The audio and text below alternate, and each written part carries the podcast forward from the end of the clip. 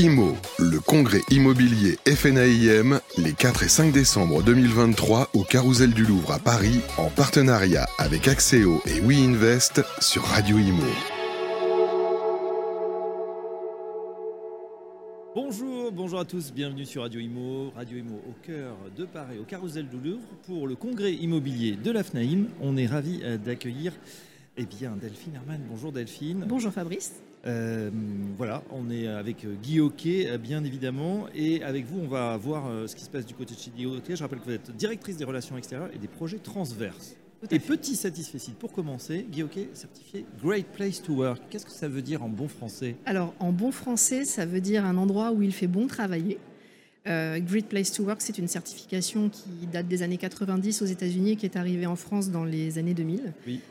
et qui, qui interroge euh, les salariés de l'entreprise de façon anonyme sur tout un tas de, pans de leur euh, cadre de travail, aussi bien le management, euh, les locaux, la façon dont leur travail est considéré, etc.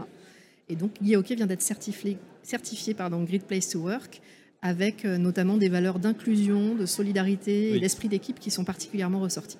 Euh, c'était pour le siège ou c'était pour euh, Alors nous avons lancé l'initiative dans un premier temps pour le siège, et parce que nous avons lancé une démarche RSE euh, l'année dernière avec un premier diagnostic global, pas uniquement sur le cadre de travail, et nous comptons bien pouvoir emmener derrière nous nos agences partenaires.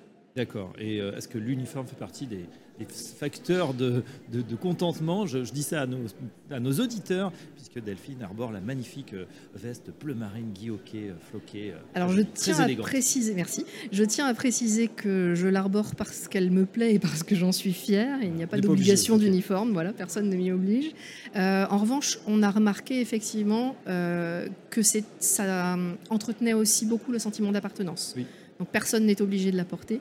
On la porte parce qu'on en a envie, mais on la met volontiers. Et puis parce qu'on a essayé de faire des, des vêtements euh, qualitatifs.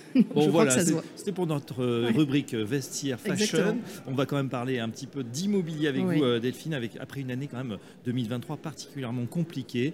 On a vu que certains eh ben voilà, jetaient l'éponge hein, parmi les agents immobiliers, beaucoup de mandataires également, des, mhm. structures un petit peu fragiles. Comment ça se passe dans le, dans le réseau Guillaume Est-ce que vous avez continué à, à poursuivre l'expansion? Alors oui, bien sûr, l'expansion dans un réseau de franchise, on la poursuit en permanence, et y compris dans des périodes comme celle-ci. C'est d'ailleurs un, conseil qu'on donne aussi à nos agents immobiliers de continuer d'investir dans les hommes, de continuer d'investir dans la communication, de continuer de se développer en termes d'activité. Donc nous faisons exactement la même chose. Oui, l'année 2023 a été compliquée pour tout le monde. Euh, le marché s'est contracté plus fort d'une certaine manière que prévu, notamment parce que les taux de crédit immobilier ont augmenté de façon brutale et ont empêché un grand nombre d'acheteurs d'accéder au crédit immobilier.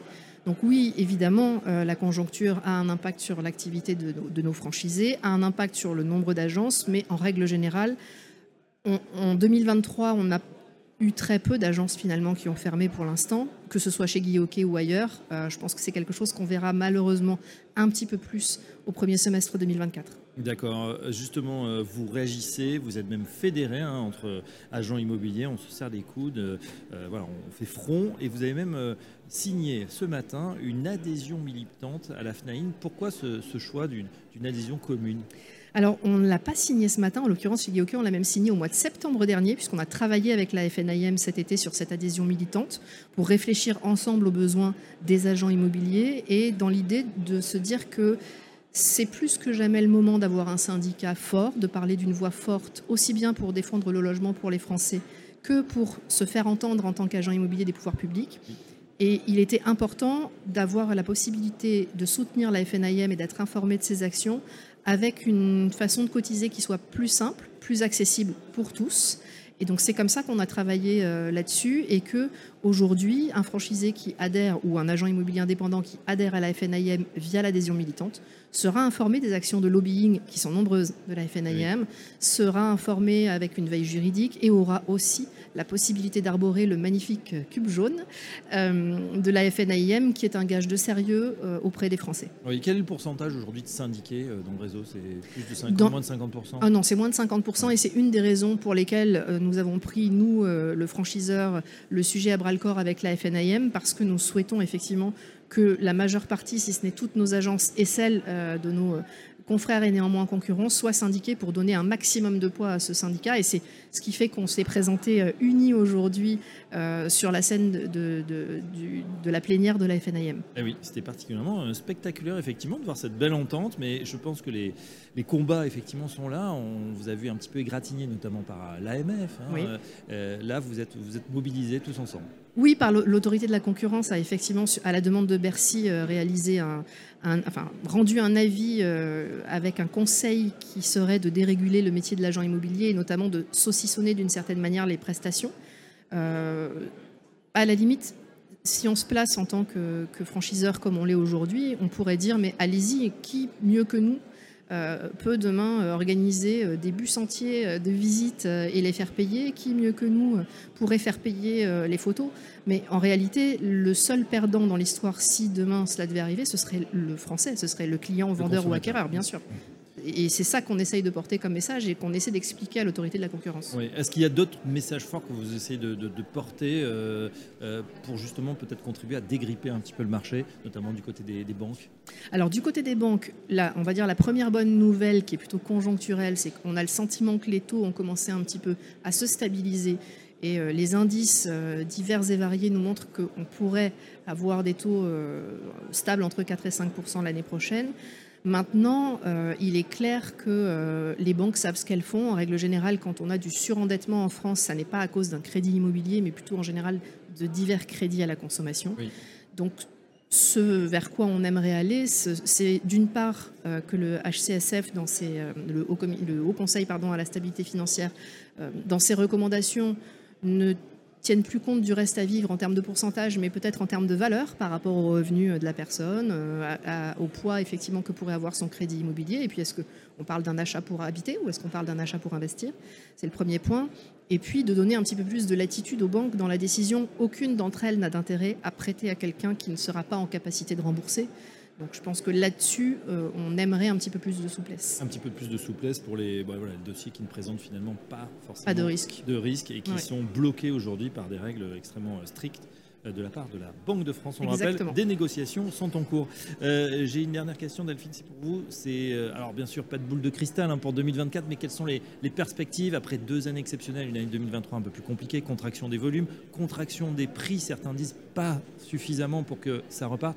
Quelle est votre, quelle est votre optique Quels sont vos scénarios chez euh, dans, dans, un monde où les taux de crédit immobilier resteraient stables, on imagine que l'année 2024, euh, en termes d'activité, en termes de nombre de transactions, pourrait être assez proche au final de celle de 2023, mais de façon un petit peu plus stable et non pas une année en deux temps comme on l'a eu là, parce que finalement les prix ont commencé à baisser, mais vraiment à la marge depuis le mois d'août et principalement dans certaines grandes agglomérations, mais en réalité, quand vous regardez tout le littoral français, que ce soit la côte atlantique, la Bretagne, euh, le, la Provence-Alpes-Côte d'Azur, en tout cas en bord de mer, les prix n'ont absolument pas baissé, ils sont toujours à la hausse. Alors, c'est une hausse qui est un petit peu moins forte, mais quand même.